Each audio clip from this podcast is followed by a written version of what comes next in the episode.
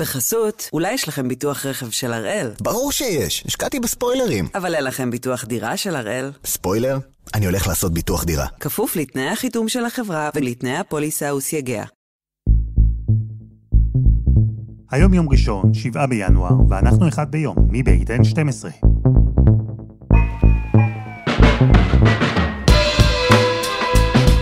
אני אלעד שמחיוף, ואנחנו כאן כדי להבין טוב יותר מה קורה סביבנו, סיפור אחד ביום, בכל יום.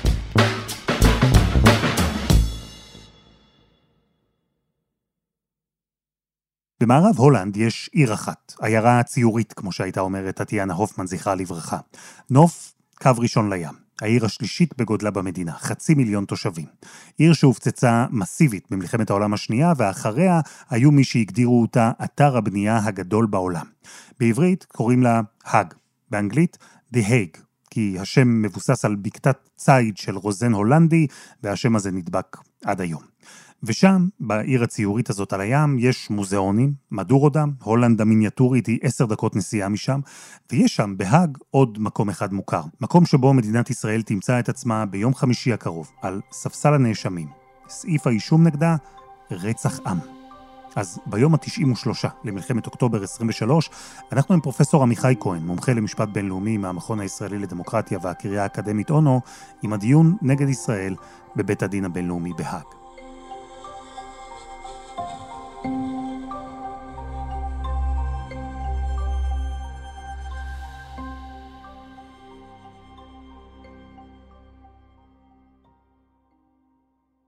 שלום פרופסור עמיחי כהן. שלום וברכה. אז אנחנו מתמקדים בבית הדין הבינלאומי בהאג. חשוב מאוד לא לבלבל אותו עם מוסד אחר עם שם דומה, שנמצא בסך הכל במרחק של שבע דקות נסיעה, בית הדין הפלילי הבינלאומי. הוא, בית הדין הפלילי, כלומר, שופט אנשים, אינדיבידואלים שהואשמו בפשעים נגד האנושות. לא על זה אנחנו מדברים כאן. הדיון נגד ישראל התרחש בבית הדין הבינלאומי, שהוא אה, סוג של בית משפט למדינות, נקרא לזה, מקום שבו מדינה יכולה להגיש תביעה נגד מדינה אחרת. מה חשוב שנדע על המוסד הזה לקראת הדיון ביום חמישי? בית הדין הבינלאומי בהאג הוא המוסד המשפטי המרכזי של ארגון האומות המאוחדות. הוא הוקם ביחד עם ארגון האומות המאוחדות ופועל החל מ-1947. יש לו שני תפקידים מרכזיים. תפקיד אחד שהוא לא רלוונטי לדיון שאנחנו נערוך כאן היום, זה לתת חוות דעת לארגון האו"ם ולמוסדותיו. למשל, בנושא גדר ההפרדה, יש חוות דעת מפורסמת מלפני כמעט 20 שנה של בית הדין הבינלאומי. אלה חוות דעת שאינן מחייבות את המדינות המעורבות. והתפקיד השני, שהוא הרלוונטי לדיון שלנו היום, זה לדון בסכסוכים בין מדינות שחברות בארגון האומות המאוחדות. דיון כזה מתנהל כמו סוג של משפט? יש אה, שופטים?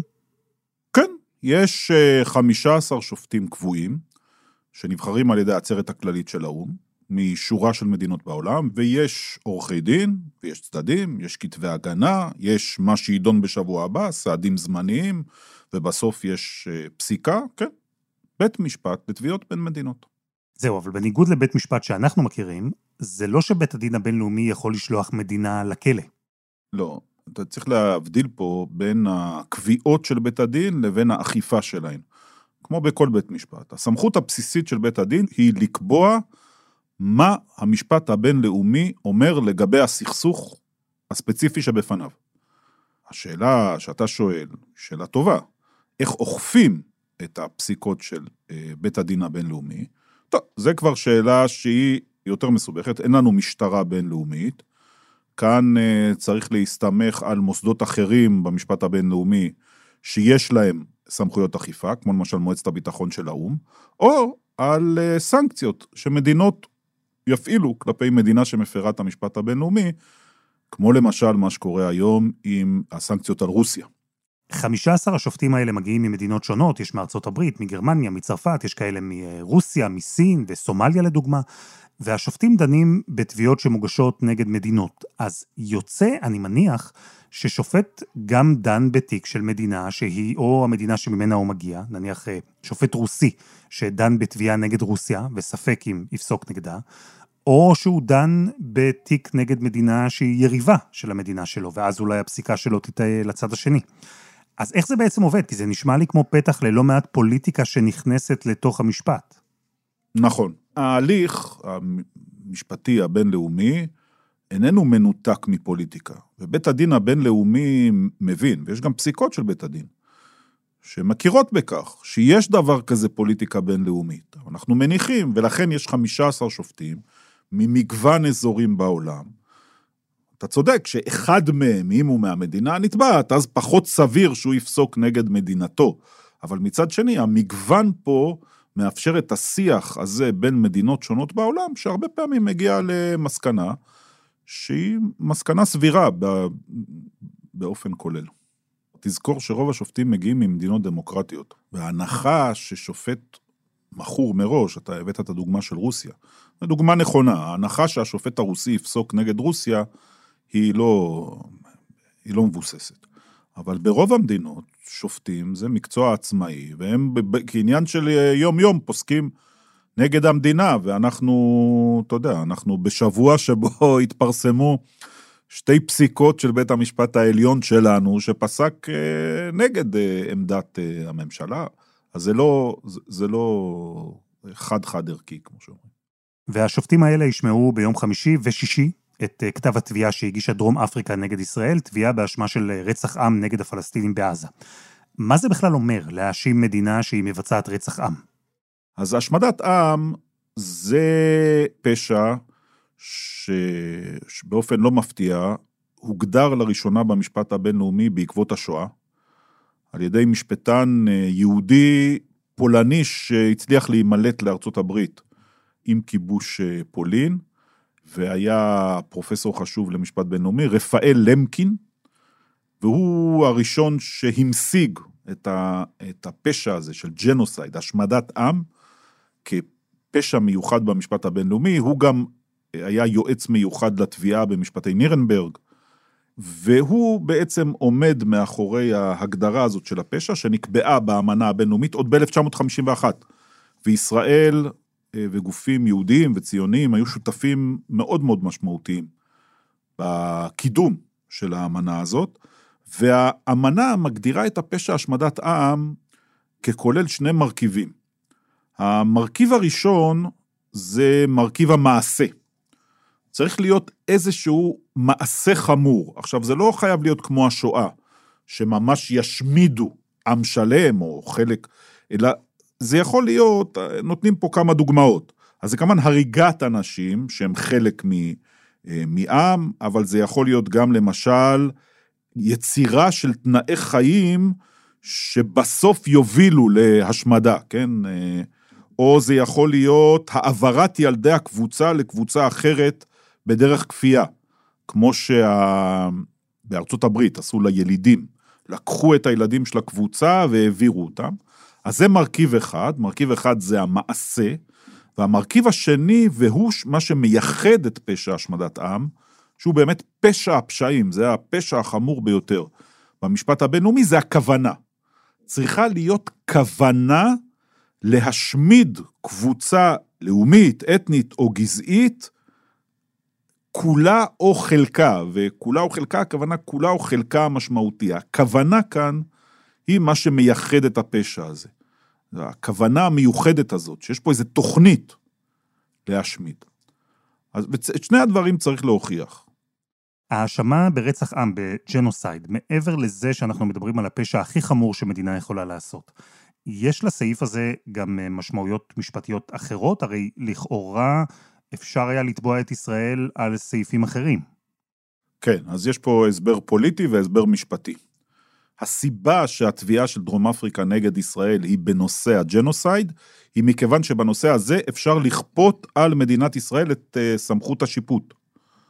ישראל, כמו גם דרום אפריקה וכמעט כל מדינות העולם, חתומה על אמנה מ-1951, האמנה לאיסור על פשע הג'נוסייד, ובאמנה הזאת כתוב שכל המדינות שחותמות מסכימות לדון בכל הסכסוכים ביניהם בפני בית הדין הבינלאומי.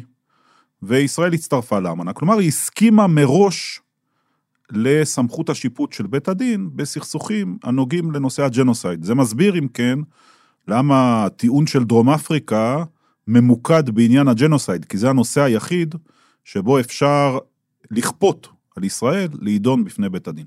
ולמה דווקא דרום אפריקה, מכל המדינות בעולם, למה דווקא היא זו שתובעת את ישראל? אז יש לזה שני הגיונות, היגיון פוליטי והיגיון משפטי. ההיגיון הפוליטי הוא שמזה שנים אנחנו יודעים שדרום אפריקה היא שותפה אה, חשובה, אסטרטגית, בינלאומית של הפלסטינים במאבק הבינלאומי שלהם נגד מדינת ישראל. זה נובע עוד מהיסטוריה ארוכה שבה מדינת ישראל עוד בזמן שלטון האפרטהייד בדרום אפריקה הייתה מהמדינות הבודדות ששיתפה פעולה עם אה, שלטון האפרטהייד בכל מיני תחומים.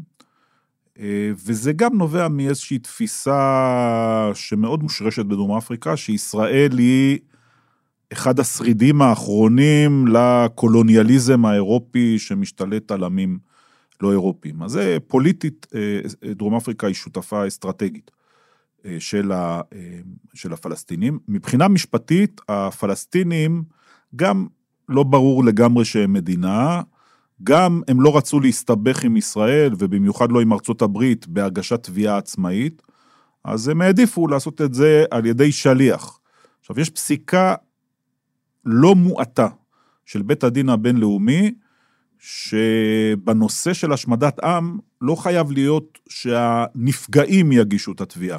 יכולה כל מדינה, יש תביעה של גמביה נגד אה, מיינמר, בורמה, בעניין הרוהינגה, בטענה שמיינמר מבצעת אה, פשע השמדת עם, גמביה היא באפריקה, אין לה שום קשר לשום דבר שקשור למיינמר. בית הדין אמר, פשע השמדת העם הוא עניינו של העולם כולו. כל מדינה בעולם יכולה אה, לתבוע בגין הפשע של השמדת העם, לא צריך להראות שאתה נפגע. אז נצלול לתביעה עצמה. דרום אפריקה צריכה הרי לנסות ולהוכיח את הטענה שלה שישראל מבצעת רצח עם, ואתה אמרת שזו עבירה שבנויה משני מרכיבים, גם כוונה וגם מעשה.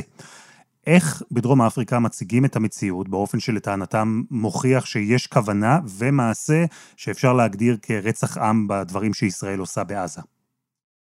חלק גדול מהתביעה פשוט אה, מפרט את המעשים של ישראל, והכל אה, מתוך תפיסה שלילית שלהם.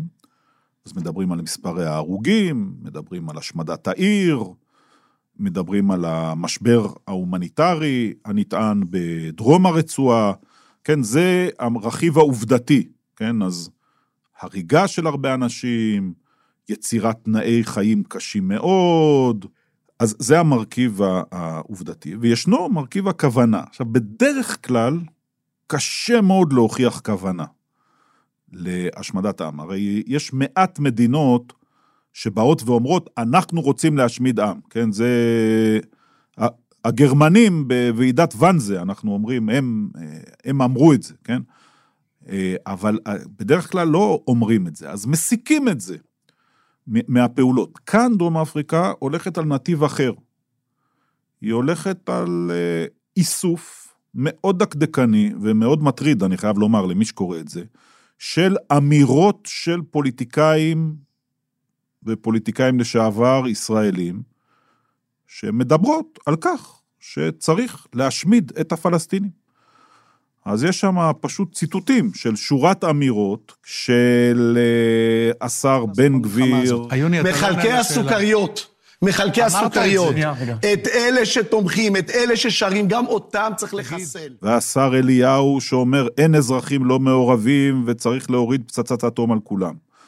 וסגן יושב ראש הכנסת ואטורי, שמצייץ צריך למחוק את עזה. כלומר, הם עקבו אחרי כל השיח הפנימי הישראלי, ואמרו, תראו, זה פוליטיקאים רציניים אצלכם, שרים בממשלה, אנשים בכירים בכנסת שאומרים בצורה מפורשת, אז ברמה מסוימת הם פשוט לא צריכים לעבוד קשה. בדרך כלל העבודה הקשה בתיקים האלה היא להוכיח את הכוונה.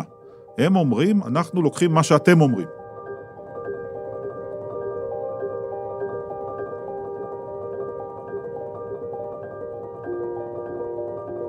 חסות אחת וממש מיד חוזרים.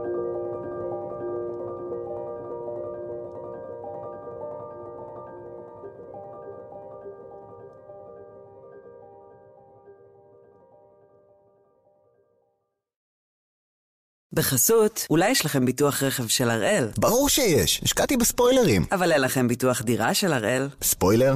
אני הולך לעשות ביטוח דירה. כפוף לתנאי החיתום של החברה ולתנאי הפוליסה וסייגיה. 7 באוקטובר מופיע בתביעה שהגישה דרום אפריקה, אבל כאילו באופן מנותק לחלוטין ממה שבא אחר כך, מה-8 באוקטובר והשבועות שהגיעו אחריהם. הזכות של ישראל להגן על עצמה למשל לא מופיעה שם בכתב התביעה. הדרום אפריקאים מפרטים ומציינים את מה שלטענתם אה, מוכיח שישראל מנסה להשמיד את הפלסטינים, אבל הם לא מזכירים אמירות או מעשים שמצביעים על ההפך, ככה זה. הצד שתובע מנסה לבנות את הקייס שלו בצורה הכי חזקה, ובמקרה הזה גם הכי מוטה וחד צדדית שיש. ופרופסור עמיחי כהן, מה ישראל תטען להגנתה? נניח אה, בכל מה שקשור לעניין הכוונה, בכל מה שקשור להתבטאויות של שרים וחברי כנסת. הכוונה, יש לגביה שתי נקודות מרכזיות. אחד, האנשים שמדברים הם בדרך כלל אנשים שאינם חלק ממעגל קבלת ההחלטות. למעשה הייתי אומר, הסיבה שבגללה הם מדברים, היא בגלל שהם לא חלק מקבלת ההחלטות. זאת אומרת, יושב השר לביטחון לאומי והוציאו אותו מקבינט המלחמה, אז הוא מדבר מבחוץ וחושב שאין לו אחריות למה, ש, למה שקורה. אז זה נקודה ראשונה. נקודה שנייה היא, יש אמירות ברורות של שרשרת הפיקוד הברורה של ישראל, מקבינט המלחמה, דרך הרמטכ"ל, דרך דובר צה"ל, שאומרת בצורה הכי ברורה, אנחנו נלחמים בחמאס, אנחנו לא רוצים להפר את המשפט הבינלאומי בכלל, ובוודאי לא להשמיד את הפלסטינים. פה אני חושב, זה די ברור שמדינת ישראל עושה מאמצים ניכרים ברמה הבינלאומית להפריך את טענת הכוונה. ואם אנחנו מסתכלים על המעשים, על התיאור העובדתי מהשטח, הרי בכתב התביעה דרום אפריקה מביאה גם את ההרס של מבנים ברצועה. היה דיווח בוול סטריט ג'ורנל שכמעט 70% מהמבנים ברצועת עזה ניזוקו או נהרסו. דיברו על אה, מספרי הרוגים ועל אה, כמה מתוכם אזרחים, כל זה מופיע. מה ישראל תענה בתגובה? אני מניח שחלק גדול מהטיעון הישראלי התבסס על העובדה שלא רק שישראל לא משמידה, אלא א', היא הייתה יכולה לעשות הרבה יותר גרוע, אם כוונתה הייתה להשמיד, היא הייתה משתמשת בכוח הרבה יותר אה, רב, ואם ברשותך אני אעבור לטיעון העובדתי. הטיעון העובדתי של דרום אפריקה מצייר תמונה שמתעלמת לחלוטין מההצדקות הישראליות למה שקורה. זאת אומרת, אין הסבר בכלל, או הכרה בכך, שהחמאס הכניס את עצמו בתוך אוכלוסייה אזרחית, וברמה מסוימת לא הותיר למדינת ישראל ברירה, אלא לנקוט באמצעים שבהם אזרחים בלי כוונה נפגעים. בעיניי, הפינוי של אזרחים בראשית המלחמה מעזה היה לא רק שהוא לא היה מעשה אסור, הוא היה המעשה ההומניטרי ביותר שישראל הייתה יכולה לעשות, הצילה חיים של המוני המוני אזרחים בזה שהם התפנו מהעיר, והמלחמה התנהלה כשכמעט אין אזרחים בעיר. אז, אז ודאי שלמדינת ישראל יש טענות טובות בשתי הרמות האלה. ואני סקרן לגבי הליווי המשפטי, עד כמה הוא יכול לסייע כאן. אנחנו הרי יודעים שיועצים משפטיים מלווים את תהליך קבלת ההחלטות המבצעיות. מתייעצים איתם לפני, שואלים אותם. זה משהו שאפשר לקחת מחדרי הקבינט, מהבור בקריה, להגיש את כל ההתייעצויות האלה בהאג ולהציג גם כראיה שתומכת בגרסה שלנו? זה כמובן חלק חשוב מהתיק של ישראל, חלק חשוב מאוד מהתיק של ישראל, יהיה הטענה שהמעשים, החלק העובדתי, הוא לא מהווה הפרה של הדין הבינלאומי, וכאן הטיעון הזה שלפיו יש ייעוץ משפטי הוא חלק חשוב מאוד. שוב, צריך לזכור, בתיק של השמדת עם אתה צריך להראות כוונה לבצע. לא יכולה להיות כוונה לבצע אם אתה שאלת עורך דין והוא אמר לך, ורצית לדעת האם זה מותר, כי אם היה לך כוונה לבצע השמדת עם, לא היית שואל עורך דין, ולא היית מגביל את הפעילות שלך לפי העצות שלו. ובכל זאת, אה, אם הייתי אה, אולי מקשה או מבקש ממך, ואני מבקש, לסמן אה, מוקש, מקום שלדעתך כן יכולה להיות בעיה לישראל בדיון, איפה נקודת החולשה שלנו בעיניך? בין העבירות שמצויות באמנה, שעליהן המדינות התחייבו למנוע וגם להעניש את מי שמבצע אותם, יש עבירה של הסתה ישירה ופומבית לביצוע השמדת עם. גם זו עבירה. עצם ההסתה לביצוע השמדת עם היא עבירה בפני עצמה. עכשיו, חלק מהאמירות שציטטנו אותן קודם, לעניות דעתי, לפחות לכאורה, מצדיקות אה, טענה שאומרת שיש כאן הסתה לביצוע של פשע השמדת עם. טוב, הם לא מחליטים, החבר'ה האלה, אבל הם כן מסיתים לביצוע פשע, וזה שישראל לא מפעילה שום סנקציה, לא פוליטית אפילו, לא משפטית, אין אפילו גינוי לאנשים שמדברים כך, זה דבר שמציב את ישראל בעמדת קושי מאוד משמעותית. הדבר הזה, שיש אנשים שלכאורה אה, קוראים להשמדת עם ולא עושים כלום, כלום ושום דבר. תסביר לי את האפשרות שישראל תצטרף להליך אה, לא רק עם אה, משפטנים שייצגו אותה, אלא גם עם שופט מטעמה בהרכב. מה זה בדיוק אומר? הכללים של בית הדין קובעים שאם יש אה, תיק, או שהמדינה התובעת או שהמדינה הנתבעת, אין שופט מאותה מדינה, המדינה יכולה למנות שופט, זה נקרא שופט אד הוק, שופט לאותו מקרה. וכיוון שאין שופט ישראלי, אז לישראל לכאורה יש עכשיו את הזכות, לא יודע אם היא תבחר לממש אותה, למנות שופט מטעמה, זה לא חייב להיות שופט ישראלי, אפילו אני חושב עדיף שזה לא יהיה, אה, איזשהו מומחה במשפט אה, בינלאומי שמדינת ישראל עליו תסמוך. לכאורה שופט אחד מתוך 15 או 16 אה, הוא לא מאוד משפיע, אבל אם ממנים את האדם הנכון, בעל משקל במשפט הבינלאומי, זה יכול מאוד להטות ולהשפיע על הפסיקה של השופטים האחרים. זו סוגיה שצריך להתייחס אליה במלוא הרצינות, כי אם ישראל תבחר למנות שופט, הזהות של השופט אה, יכולה להיות כאן בעלת אה, חשיבות גדולה מאוד. ואם אנחנו מסתכלים על אה, חמישי ושישי, על שני הדיונים המקדימים האלה, יכול להיות שתצא כבר איזו אמירה או החלטה מבית הדין עוד השבוע? קודם כל יהיה דיון בסעדים זמניים. כלומר, התביעה של דרום אפריקה טענה שמעבר לדיון העקרוני, שהוא ייקח שנים, אה, כיוון שקורים דברים בשטח, ויש פגיעה מתמשכת ומיידית, הם מבקשים מבית הדין לתת צעדים זמניים. שזה דבר מקובל, ויש פסיקה רחבה יחסית של בית הדין הבינלאומי, שבמקרים שבהם התביעה היא המונח שהם משתמשים בו פלוזיבל, זאת אומרת, מתקבלת על הדעת, זה לא רף מאוד גבוה, ויש דחיפות במתן צעדים שכן אחרת המצב יורע בשטח, בית הדין ייתן צעדים זמניים. ופה המכשול הראשון של ישראל, כי שוב, ברמה הזאת של הצעדים הזמניים, דרום אפריקה לא צריכה עדיין להוכיח את התביעה. היא רק צריכה להוכיח שהתביעה היא לא מופרכת, כן? שהיא מתקבלת על הדעת. והמלחמה מתנהלת, ואז אנחנו מסתכלים קצת על ההיסטוריה של בית הדין, איזה סוגי סעדים זמניים ניתנו. אני, אני מעריך שהם ייתנו משהו, אבל יש סעדים זמניים שבעצם לא יהיו שום, אה, לא יציבו את ישראל בעמדת אי נוחות. למשל, בתביעה של גמביה נגד מיינמר, שהזכרנו קודם, אז הסעד הזמני שבית הדין נתן, הוא לא לבצע השמדת עם. אבל בסדר, כיוון שמיינמר טוענת שהיא לא מבצעת השמדת עם, אז uh, בעצם היא לא הייתה צריכה לעשות שום דבר. וגם uh, לשמור את הראיות וכו', בסדר.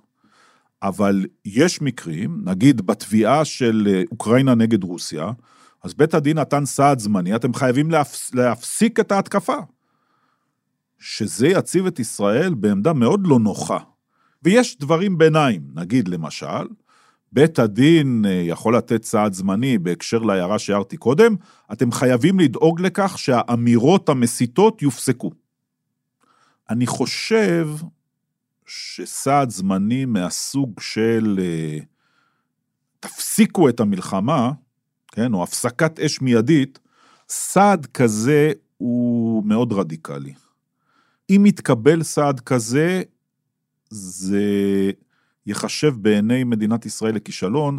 אני אסביר למה. למדינת ישראל יש טענה להגנה עצמית. העמדה של בית הדין שתגיד, אנחנו מבטלים את טענת ההגנה העצמית שלכם. עכשיו תפסיקו את המלחמה, זה דבר אה, שלא היה דוגמתו. וצו זמני כזה על תנאי, שקובע שישראל צריכה אה, להפסיק את הלחימה בעזה, זה דבר שיכול להתקבל כבר בסוף השבוע הקרוב?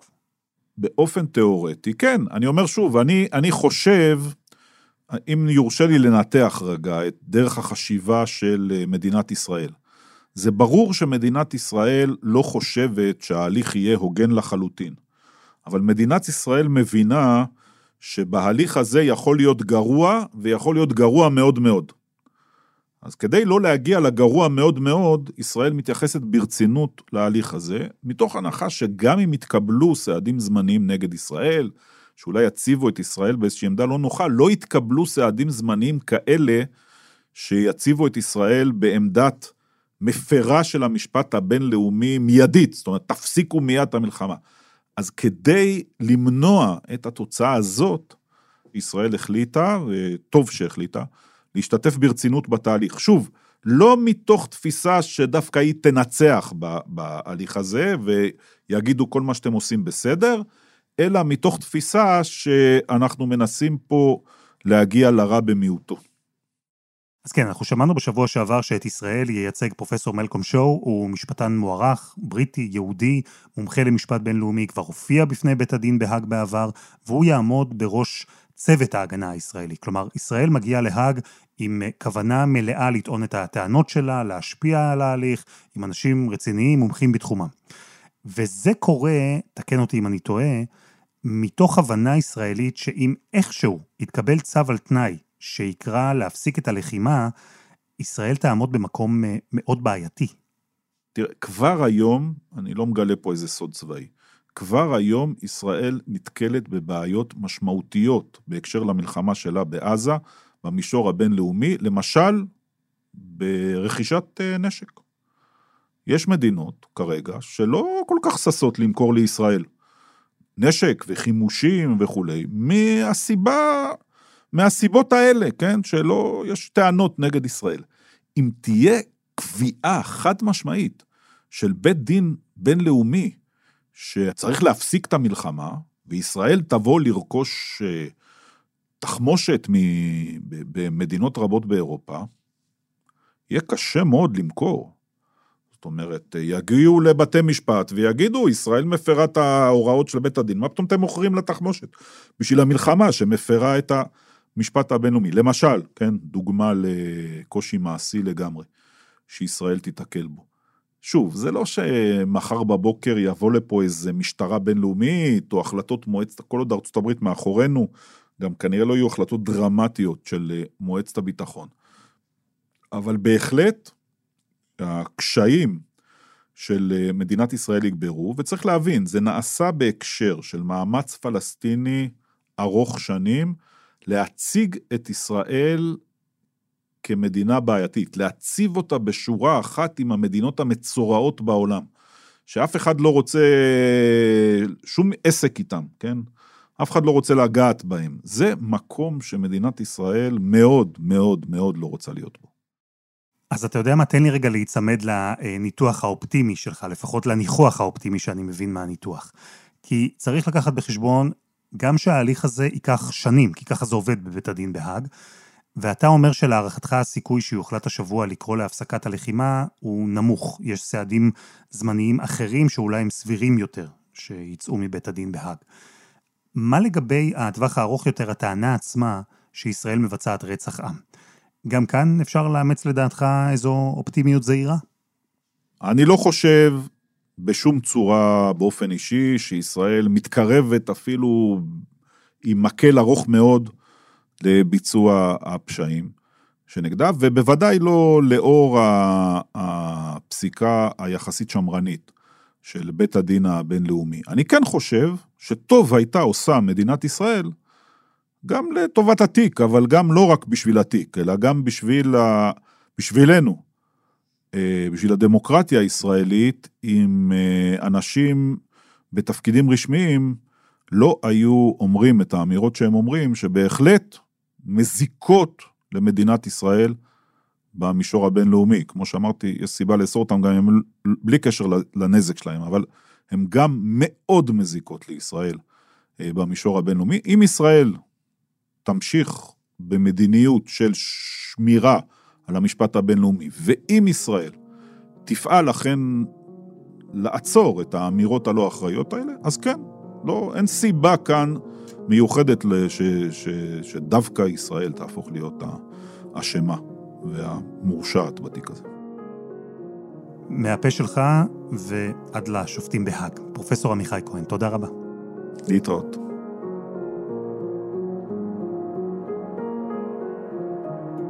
וזה היה אחד ביום של N12. אנחנו מחכים לכם בקבוצה שלנו בפייסבוק, חפשו אחד ביום, הפודקאסט היומי. העורך שלנו הוא רום אטיק, תחקיר והפקה דני נודלמן, שירה הראל, עדי חצרוני ורוני ארניב. על הסאונד, ספיר רוזנבלט, יאיר בשן יצר את מוזיקת הפתיחה שלנו, אני אלעד שמחיוף, אנחנו נהיה כאן גם מחר.